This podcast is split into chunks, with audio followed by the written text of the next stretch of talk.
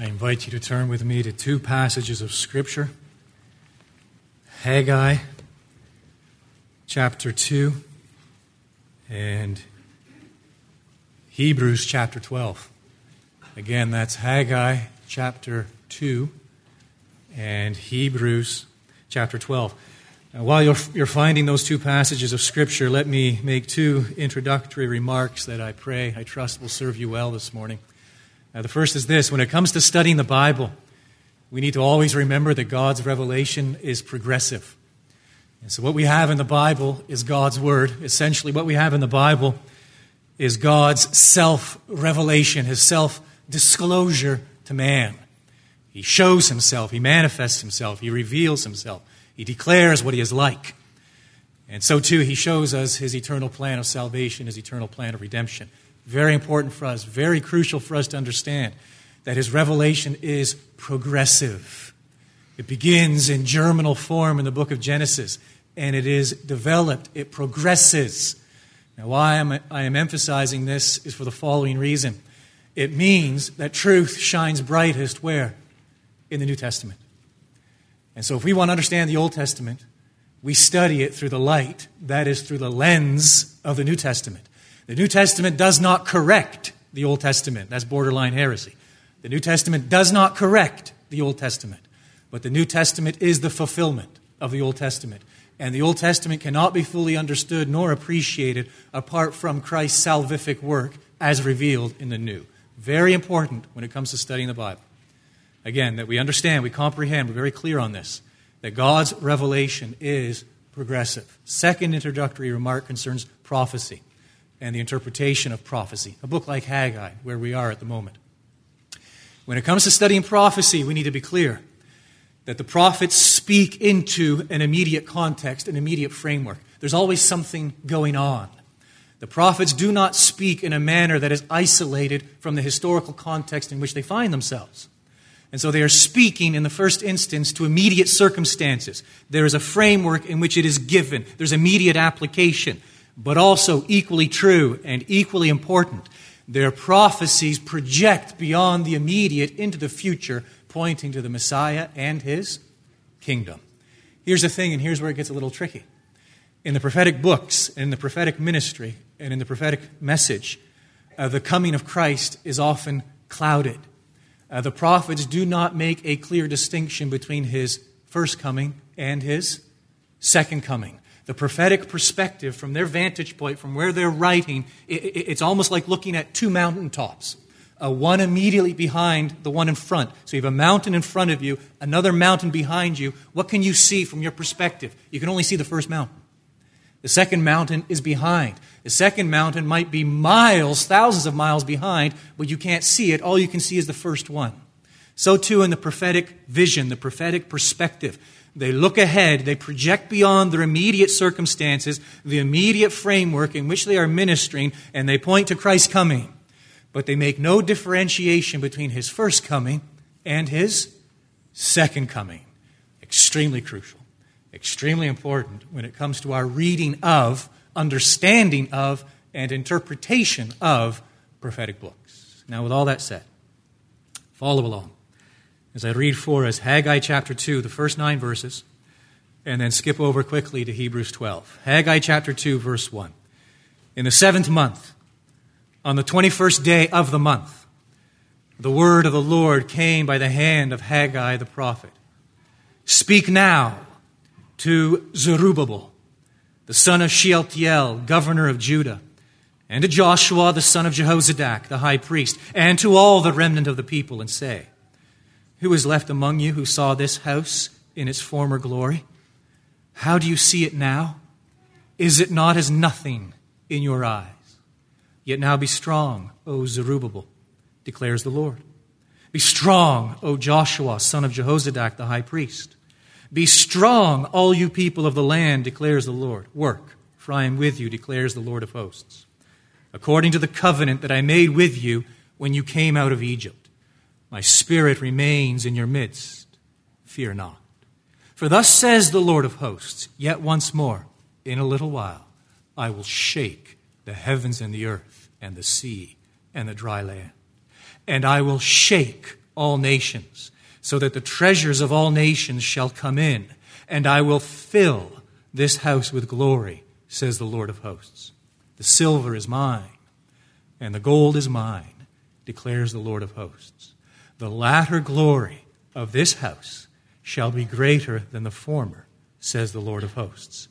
And in this place I will give peace, declares the Lord of hosts.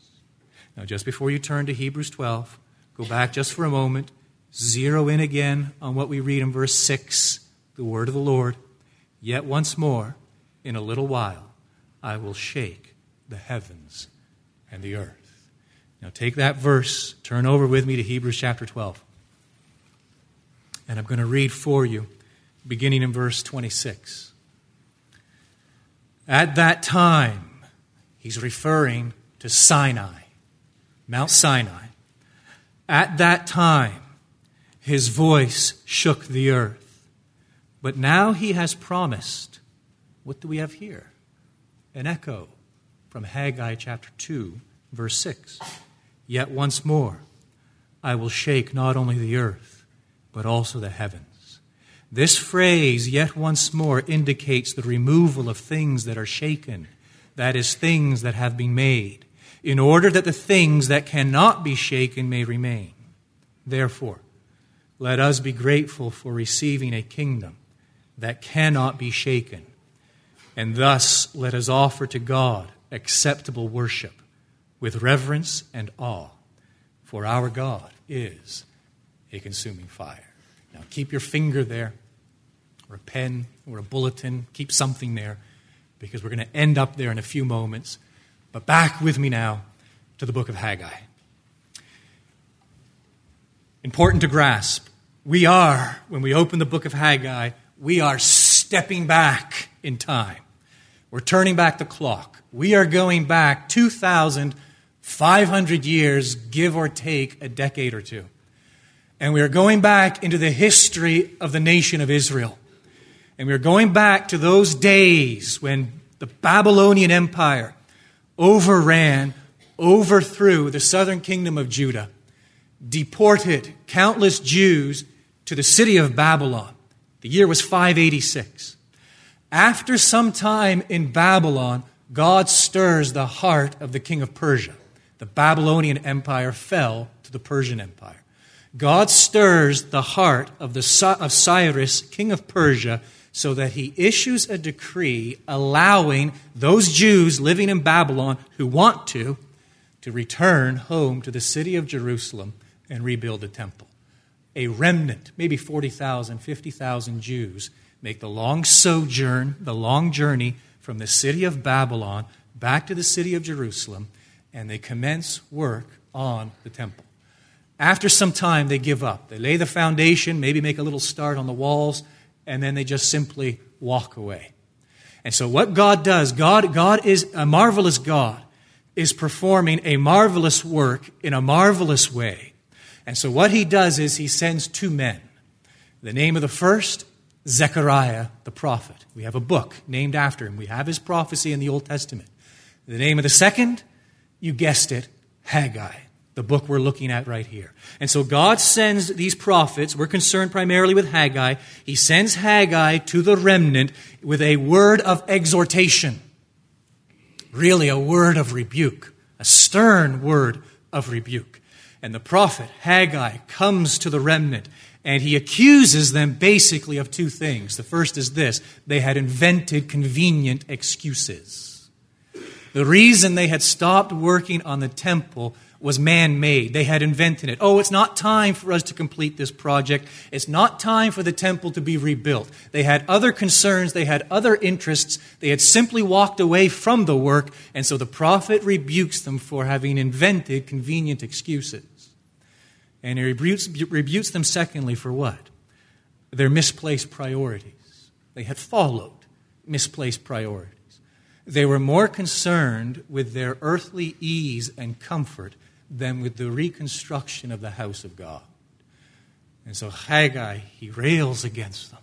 Twice he declares, Consider your ways. Uh, consider your ways. Consider firstly that God has brought a drought upon you. This drought is not the problem. This drought is a symptom of the problem. It is, a, it is symptomatic of the fact that your hearts have turned now from God. You have misplaced priorities. You're more concerned with earthly comfort than you are with God's glory as manifested in His house. Consider your ways. Secondly, consider your ways. Consider what it is that God wants. Consider what it is that pleases God, the revelation and the manifestation of His glory in this house. And praise God, the remnant responds. The Spirit of God is at work among them, and they respond in fearful obedience. That's chapter 1. We enter into chapter 2. A month has passed. And they've picked up their shovels, uh, they've picked up their picks, they're working again with mortar and brick and they're working away. A month has passed, uh, but they're disappointed. As a matter of fact, they're burdened with disappointment. And so God again sends Haggai, not with a word of exhortation, not with a stern word of rebuke, but with a word of encouragement. As a matter of fact, this word of encouragement consists of three messages. It's easy to identify these messages because each begins with a date.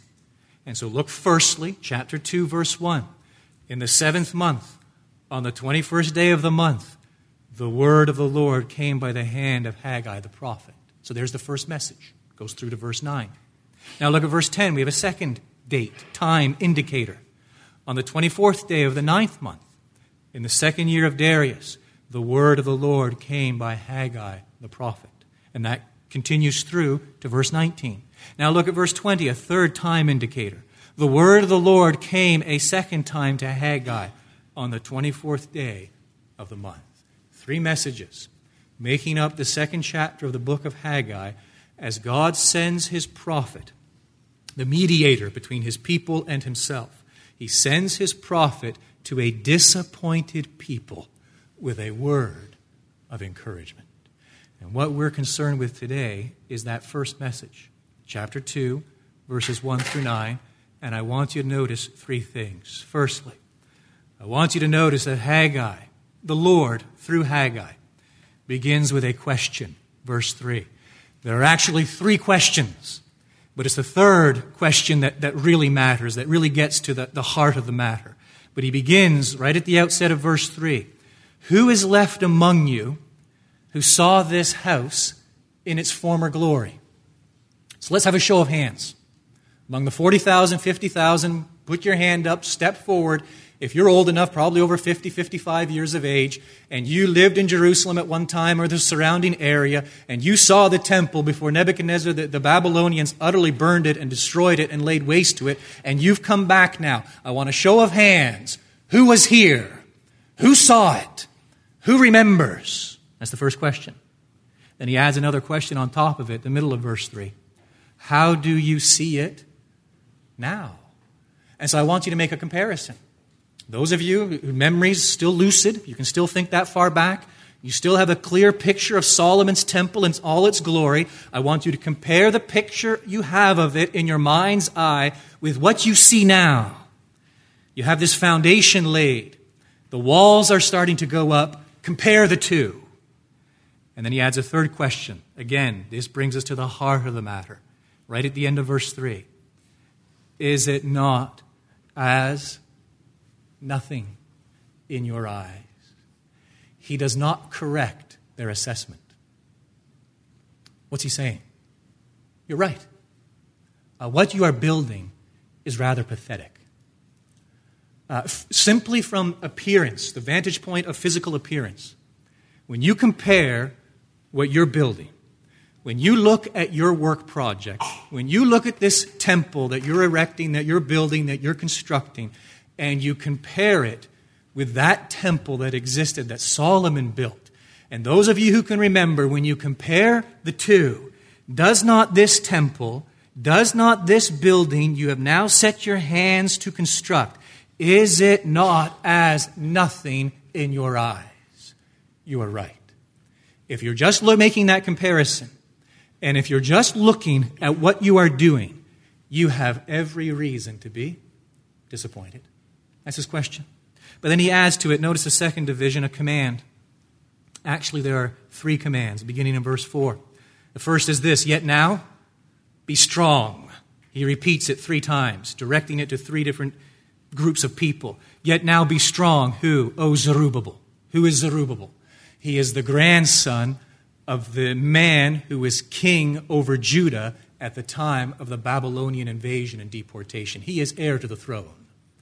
He is the rightful king. He is not king. He is a political leader. He is some sort of governor. He is not king, but he is heir to the throne. Be strong, O Zerubbabel, declares the Lord. He repeats it, directing it to someone else now.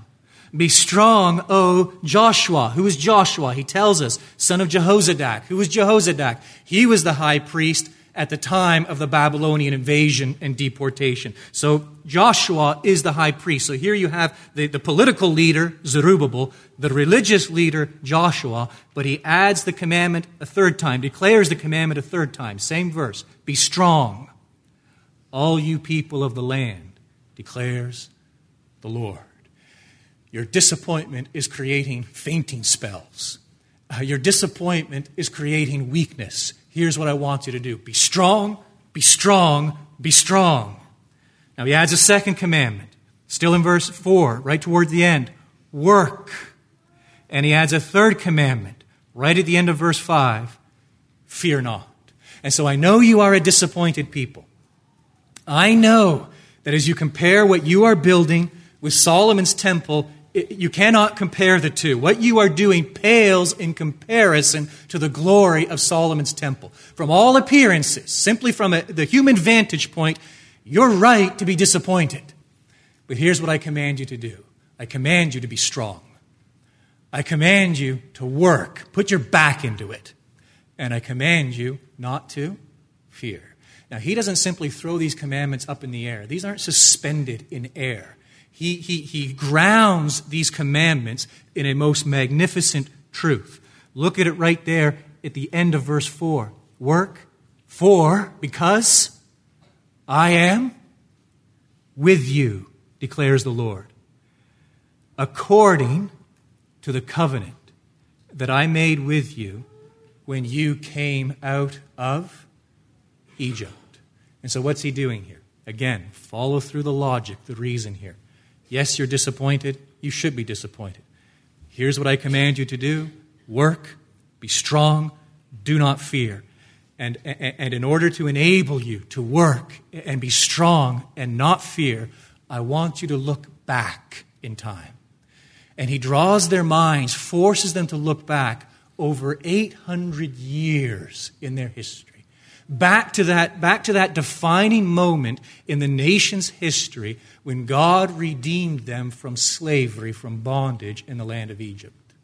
He led them across the sea. He led them to Mount Sinai. He established a theocracy. He entered into a covenant with them. He gave them the law. He then preserved them throughout their wilderness journey, sojourn. He went before them across the Jordan River. He gave them victory, military victory over the Canaanites and other inhabitants of the land. Over the next 300 years, they went through this cycle of apostasy and rebellion and renewal as they turned away from the covenant of Sinai. And as God sent nations to invade them and discipline them and punish them, and then when He heard their cry, He would send judges to miraculously, wonderfully deliver them. And then He united them all under a king a manly king, Saul, a godly king, David, and then we come to the, the, the, climax of the kingdom during the reign of, the, of Solomon when it extended well beyond the borders of Israel. And then the kingdom was split because of the nation's sin and apostasy and rebellion, split into a northern kingdom, a southern kingdom. And then we have the birth of this prophetic movement when God sends prophet after prophet demanding of the nation covenant faithfulness that they remember the covenant they had made with the one true living God at Sinai and forsake their spiritual apostasy, forsake their spiritual whoredom, and forsake their idolatry. And they turn deaf ears. And so finally, in 722 BC, what does God do? He raises up a foreign empire, the Assyrian Empire. and they swoop down like ravenous wolves and completely destroy the northern kingdom. And then he delays the judgment of the southern kingdom another century. And in 586, he raises up another empire, the Babylonian Empire, to swoop down like ravenous wolves and destroy the southern kingdom and deport those Jews who survived far off to the land of Babylon. And then he began to stir in the king of another empire, Persia, permitting a remnant to return from Babylon to Jerusalem to rebuild the temple. What is God's point? He's saying, remnant, people, look back take stock 800, 900 years of history. 800, 900 years, almost a thousand years of sin and rebellion and apostasy and idolatry on your part, and nothing but covenant faithfulness on my part.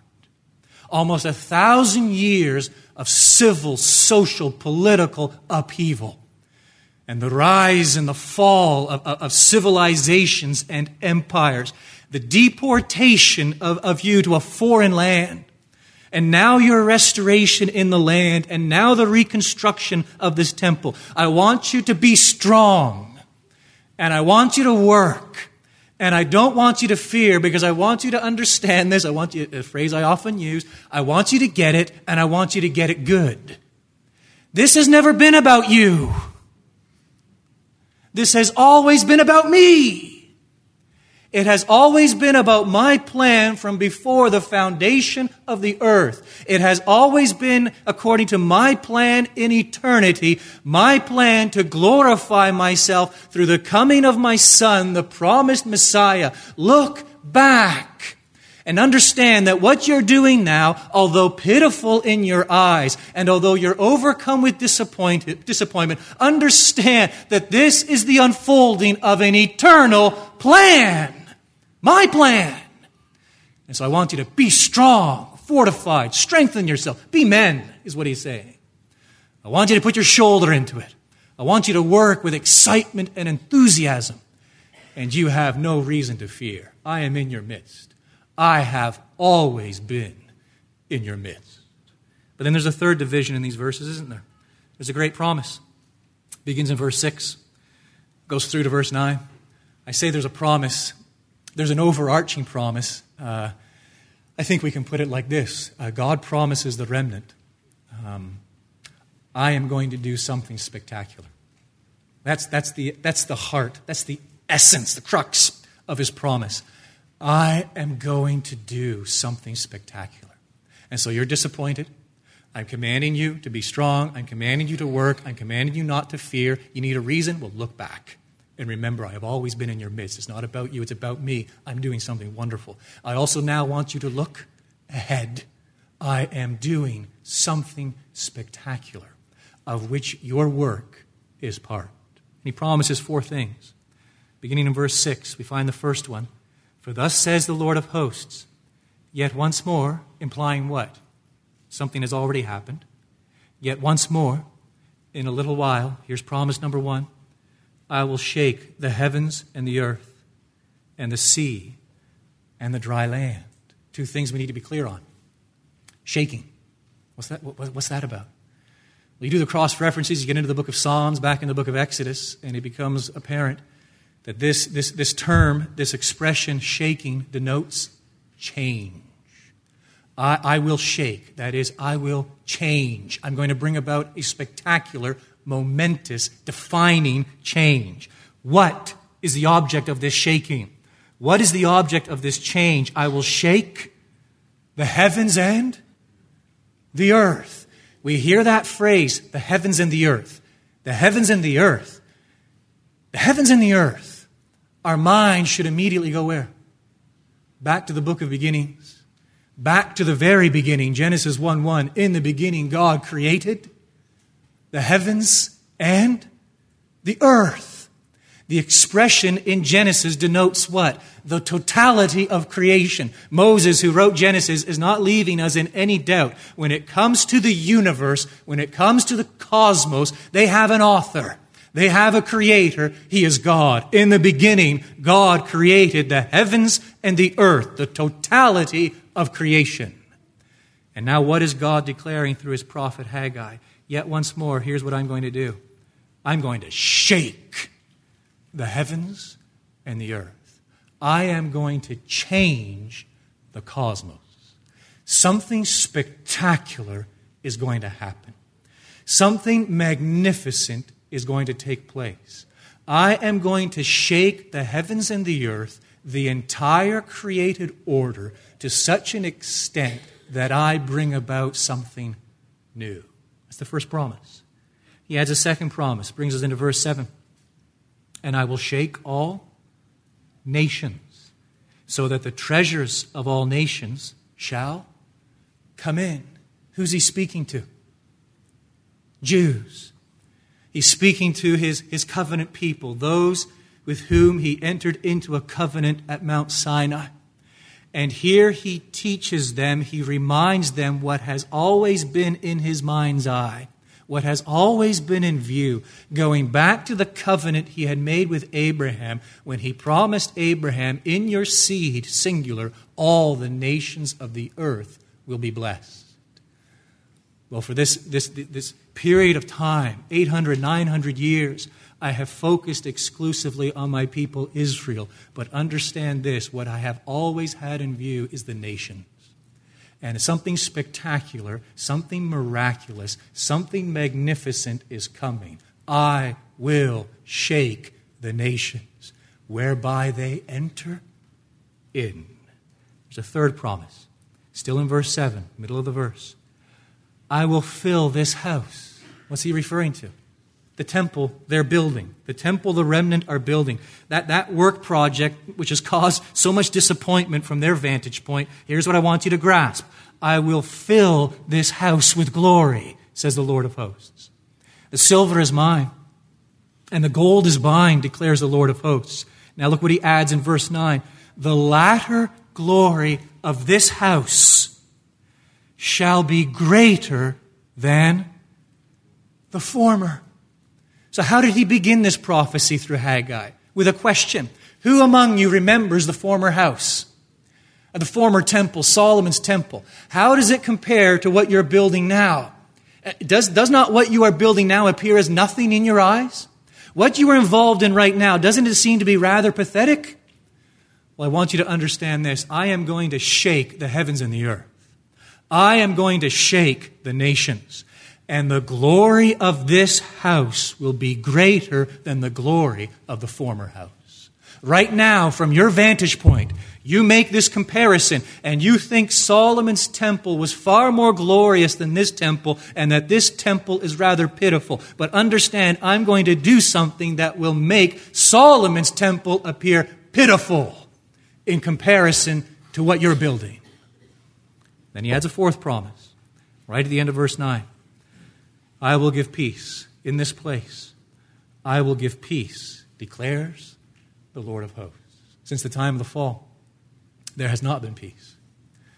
Since the time of the fall, all creation has been marred, scarred by hostility, enmity. But a day is coming, says the Lord. I'm going to shake the heavens and the earth, the sea and the dry land. I am going to shake the nations, and they're going to enter in. I'm going to make the glory of this house far greater than the glory of that former house. And I am going to bring peace. Now remember, what's the context? He is speaking these words to a disappointed people. A people who, from a simply human perspective, vantage point, have every reason to be disappointed. But he urges them look back and consider what I have done in your history.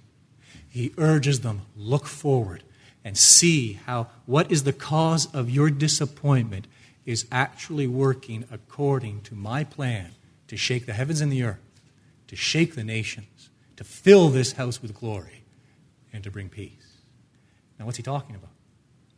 And now there's a good question. What's he talking about? What's he referring to? Well, do you still have your Bibles open to Hebrews 12? This is where Hebrews 12 steps into the fray. And look at what we read again, beginning in verse 26. And notice that the author of the epistle to the Hebrews speaks, identifies, mentions two shakings. If you've got the sermon notes before you, they may be particularly helpful here because I describe them in very detailed, pointed terms, succinctly in those sermon notes. Look at verse 26. At that time, and it becomes obvious if you read earlier in the chapter, he's referring to Mount Sinai, the giving of the law, the establishing of the theocracy, the establishing of that covenant between God and the nation of Israel. At that time, his voice shook the earth. It only shook the earth. But now, he has promised, Yet once more I will shake not only the earth, but also the heavens. Something, a far greater shaking is in view. This phrase, yet once more, indicates the removal of things that are shaking. So the things that belong to that old covenant, they're shakable. They can be changed. They're alterable. They were never intended to be permanent. That is, things that have been made. In order that the things that cannot be shaken may remain. Therefore, let us be grateful for receiving what? A kingdom that cannot be shaken. Two shakings. I'm going to read from the sermon notes. So I'm very concise, very clear here. The first is local in effect, it refers to what transpired at Mount Sinai. It was limited in scope, it concerned the nation of Israel. And it was temporary in duration. There is a second shaking in view. It is universal in effect, the cosmos. It is unlimited in scope, the nations. And it is eternal in duration. We possess, we have a kingdom that cannot be shaken. Now, here's, and this is why I opened with these introductory remarks. Here's where the prophetic perspective gets tricky and gets a little cloudy. In the prophetic perspective, Haggai's perspective, there is no distinguishing between the first and second comings of the Lord Jesus Christ.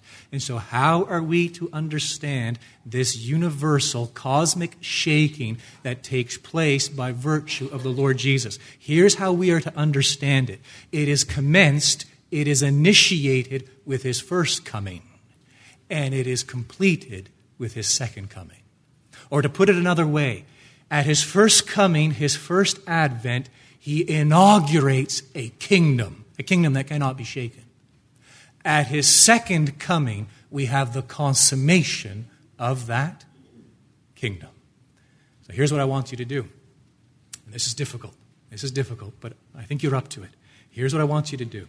I want you to think, I, want you to, to get up get up out of the here and the now and my life and what's going on with me and, my, and the little life and the little world in which I live. And I want you to get up and see things what we call eschatologically. I want you to get up and see the big picture and focus in on three events. Over here, creation. Think in terms of that category creation. In the beginning, God created the heavens and the earth. The second category I want you to think of is in terms of an historical event, the incarnation. Christ's first advent, his death, his burial, his resurrection. And the third category I want you to think of in terms of is his second coming, when he will come in triumphant glory. So we have creation, we have Christ's first coming, we have Christ's second coming. Now go all the way back to creation. And I want you to think of that phrase, heavens and earth. That in the beginning God created what? The heavens and the earth. They are his handiwork. He simply spoke them, breathed them into existence. But by virtue of the fall, what happens to the totality of creation? Because of Adam's fall, what happens to the cosmos? It is subjected to futility.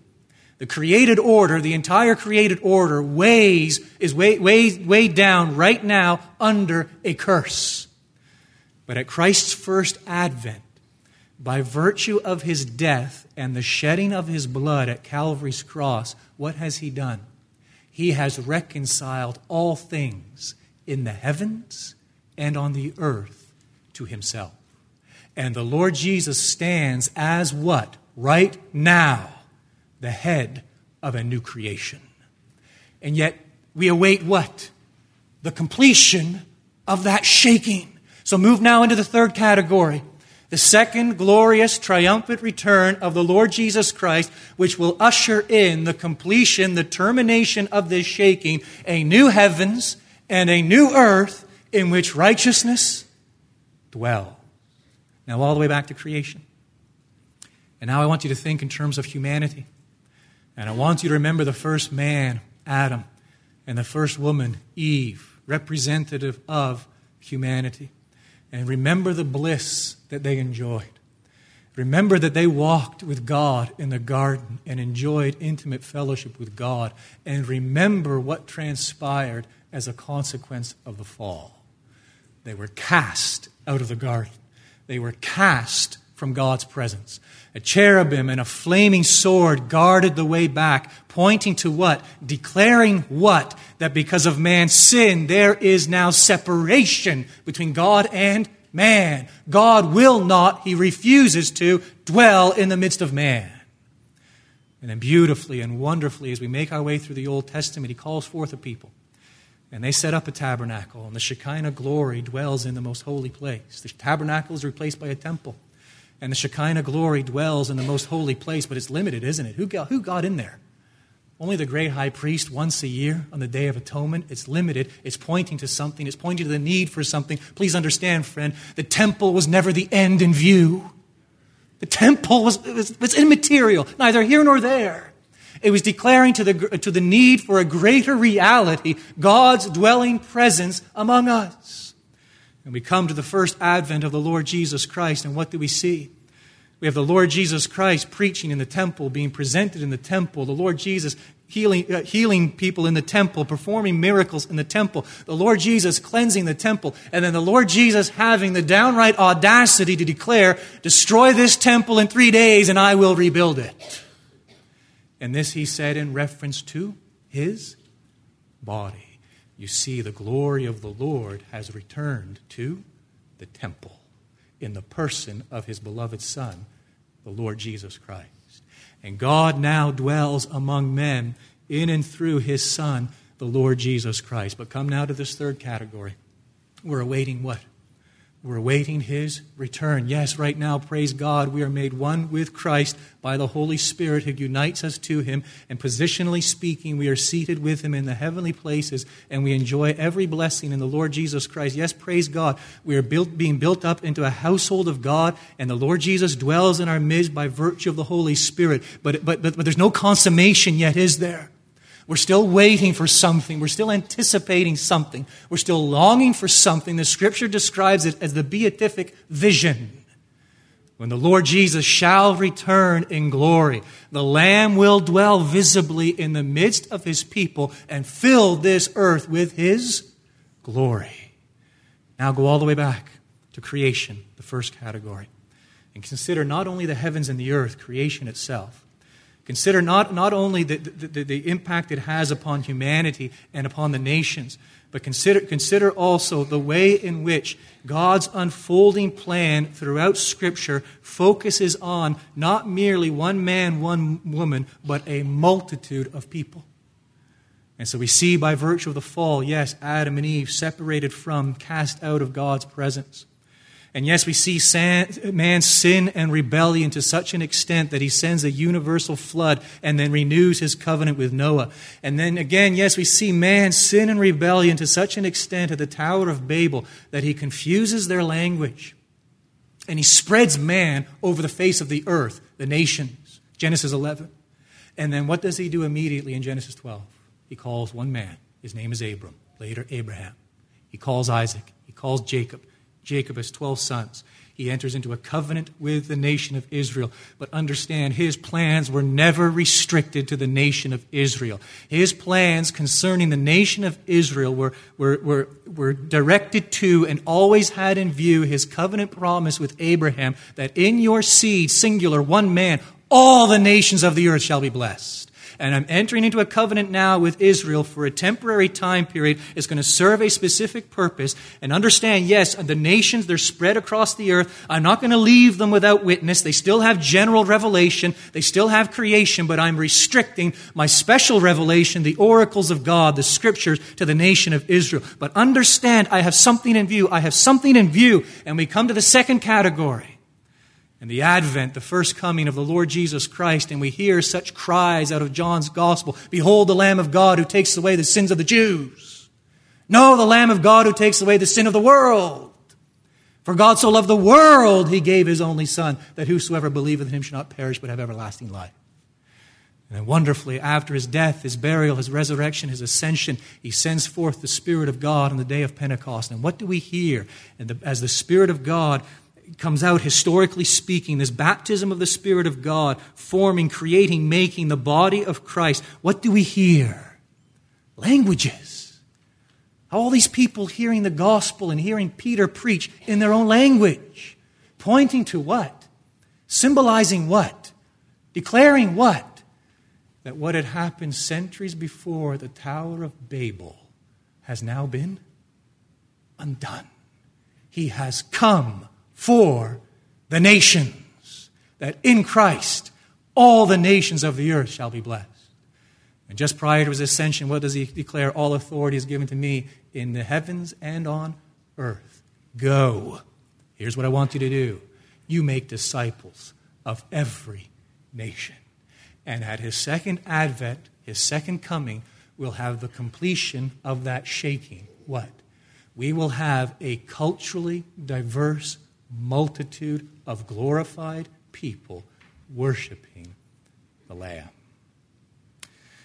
You see, friends, uh, the essence of the gospel isn't God loves me. When the essence of the gospel becomes God loves me, evangelical, evangelicalism simply becomes a selfish, self centered, self serving movement. The essence of the gospel is not God loves me. The essence of the gospel is this our glorious God has a glorious plan to glorify himself, a part of which is he chooses to love us. We are part of something much bigger. Oh, the need, once in a while, maybe daily, maybe moment by moment, to get above the daily grind, to get above the frustration and the disappointment, to get above our sinfulness and our problems and our struggles and all that's transpiring in our lives and to take a survey back in time and to take a survey ahead in time and understand this that God promised, I will shake the heavens and the earth. He has done so in the person of His Son, the Lord Jesus Christ, and we are simply awaiting the consummation. That God has promised, I will shake the nation. He has done so in the advent of his Son, the Lord Jesus Christ, and right now in the going forth of the gospel. And all we are waiting for is the completion of his people, every tribe from every tribe, every nation, every tongue. He has promised, I will fill this house with glory. And he has done so in the first advent of his beloved Son, the Lord Jesus Christ, who was the incarnated Word of God. And all we are waiting is what? The consummation of that shaking when the Lord Jesus will return in triumph and in glory, not as a meek lamb, but as a conquering king. That's what he's doing for these people. That's what he's doing for us. You're disappointed. I nearly said get over it. I won't say get over it. Get up above it is what he's saying to these people. Yes, comparisons, you're right. It's pitiful. But I want you to work. I want you to be strong. And I don't want you to fear. How? I want you to remember what I have been doing, and my hand has been in it all along, all these centuries. The unfolding of your, his, your history is the unfolding of my plan. And I want you to look ahead. And I want you to understand what has been inaugurated in Christ will be consummated in a coming day. Let me give you three points of application to be specific. Three points, and I'll hurry here. Our time is going. The first is this wonderful truth God has filled his house with glory. The Word became flesh and dwelt among us, and we have seen his glory, glory as of the only Son from the Father, full of grace and truth. God has filled his house with glory. Hear this, friend. We do not worship a God who is far away, but a God who has drawn near in the incarnation. He has come so close as to clothe himself with our humanity. He has come so close as to experience our pain and suffering. He has come so close as to experience life in a fallen world. He has come so close as to bear our sin and guilt. He has come so close as to taste death for us. The incarnation, the dwelling of God's glory among us, is the focal point of God's eternal plan. It led his understanding of this led Martin Luther to declare on numerous occasions Don't give me God without giving me his humanity. Don't give me God without giving me his humanity. The glory of God has drawn near, nigh, through the incarnation of the Son of God, the Lord Jesus Christ. Might I add, what an, what an encouragement for the unbeliever to believe. If you're here, if you're not a believer, what an encouragement for the unbeliever to repent and believe. That, that, that over here we have, we have a righteous God, the sovereign, blessed and only sovereign. And over here we have you, a rebellious sinner. And there is alienation, there is separation, there is no, no relationship, and there's absolutely nothing you can do to please a righteous God as a rebellious sinner. What an encouragement. Friend, hear this, please. If, if, you've, if you've not got anything until this point, please get this.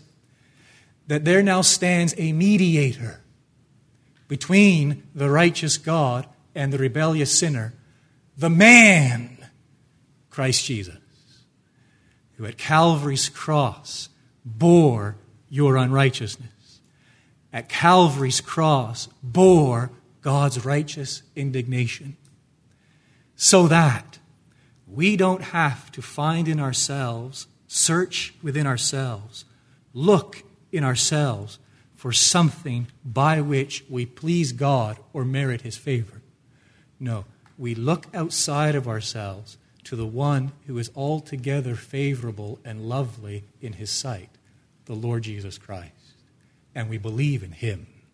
We trust in Him. Our hope is in Him. Don't give me God without giving me His humanity. And also, I might add, what a wonderful encouragement for believers here uh, to simply rest. God has clothed Himself with our humanity. It means He knows what it is like to be hungry. He knows what it is like to be weary. He knows what it is like to face temptation, experience betrayal, encounter injustice, suffer abandonment. As Mary weeps over her dead brother, Lazarus, at the tomb, we see and we hear the Lord Jesus weeping. He is a man of sorrows and acquainted with grief. Do not give me God without giving me his humanity. Second point of application is this God calls us to a self denying pursuit of his pleasure. He calls us to a self denying pursuit of his pleasure. The remnant are involved in a difficult work. The remnant are involved in a less than glorious work. The remnant are the objects of ridicule. The remnant cannot see where this is going. They cannot see any fruit of this. They, they, they think it's, it's pointless and they've been called to expend themselves. They've been called to give themselves. They've been called to devote themselves to hard work, sacrificing, self denial. Friend, understand this. The Lord Jesus Christ has called us to precisely the same. You see, we live in between his two advents. The problem with some people is they have an overrealized eschatology. They think it should be all happy clappy now. Not so. The Lord Jesus has pointed us the way, hasn't He? The cross. The cross is the way God saves us, but understand this, true friend. The cross is the way God shows us how He works among us. Just as Christ triumphs, triumphed through suffering, we only triumph through suffering. Just as Christ conquered through weakness, we only conquer through weakness. And so he commands us to deny ourselves, to take up our cross and follow him. Carnally speaking, we would rather rationalize that away. We would like to rationalize it away because we're worried about what it might actually mean for us. We, the flesh, the carnal man, uh, we want a Christ who winks at materialism, embraces casual commitment, accepts us just the way we are, doesn't make any demands, wants us to be happy above all else, doesn't expect us to forsake our closest relationships, give away all we possess, place ourselves in dangerous situations. We don't want a Christ who calls us to self denial, but a Christ who calls us to self fulfillment. He does not call us to self fulfillment. He does not call us to a life of ease and comfort. He calls us to a self denying pursuit of His pleasure, and He promises whoever loses his life for my sake will save it. The third point of application is this God gives three, here's a mouthful, disappointment vanquishing promises to His people. God gives three disappointment vanquishing promises to his people.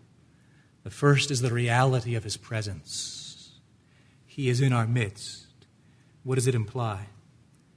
Possessing and protecting, guarding and guiding, cherishing and challenging, supporting and sustaining. What an encouragement, not by might, nor by power, but by my Spirit, says the Lord. Second disappointment vanquishing promise is this the immovability of God's kingdom. We possess a kingdom, brothers and sisters, that cannot be shaken. It is immovable, it is unalterable. It cannot be shaken by doctrinal heresy, it cannot be shaken by military invasions, it cannot be shaken by higher criticism, it cannot be shaken by liberalism. It cannot be shaken by the rise and fall of societies and civilizations. It cannot be shaken by the very gates of hell. Our kingdom is immovable. And the third disappointment vanquishing promise is this the certainty of God's purpose. The certainty of God's purpose. The final consummation. Brother, sister, a day is coming when God will renew the heavens and the earth. The curse will be removed, the creation will be regenerated, paradise will be restored. A day is coming when former things won't be remembered. There will be no sound of weeping, there will be no cry of distress. A day is coming when the wolf and the lamb will graze together. There will be universal peace, harmony, tranquility, no tension, no division, no turmoil, no conflict. A day is coming when death will be no more. We will put on immortality.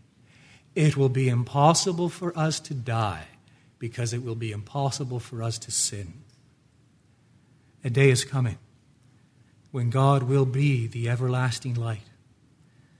The earth will be filled with the knowledge of the glory of the Lord. It will shine in every crevice, and it will shine on every creature. A day is coming when a glorified heaven and earth will be occupied by a culturally diverse multitude of glorified people who will worship the Lamb forever our great God and glory above, how that is our hope and our expectation. We praise you, our Father, because you promise that uh, faith comes by hearing, and hearing comes by the word. Uh, we have heard your word.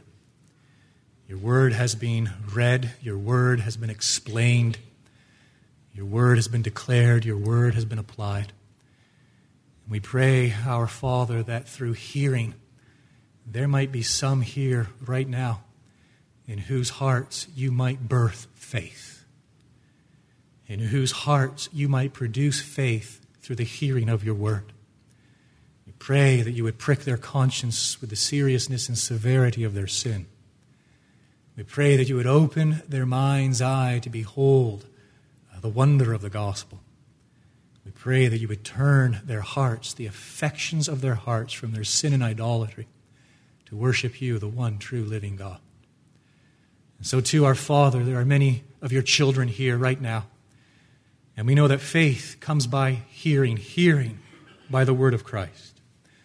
And for them, we do ask that their faith, as they have heard, might be enlarged, might be strengthened, that they might see with spiritual eyes beyond the here and now, and see you and all glorious and all powerful and all sovereign God accomplishing and working out your eternal plans and purposes in the history of man. We pray this, our Father. We ask it for the hallowing of your name and for the furtherance of your kingdom among us. In the matchless name of Christ, we do pray. Amen.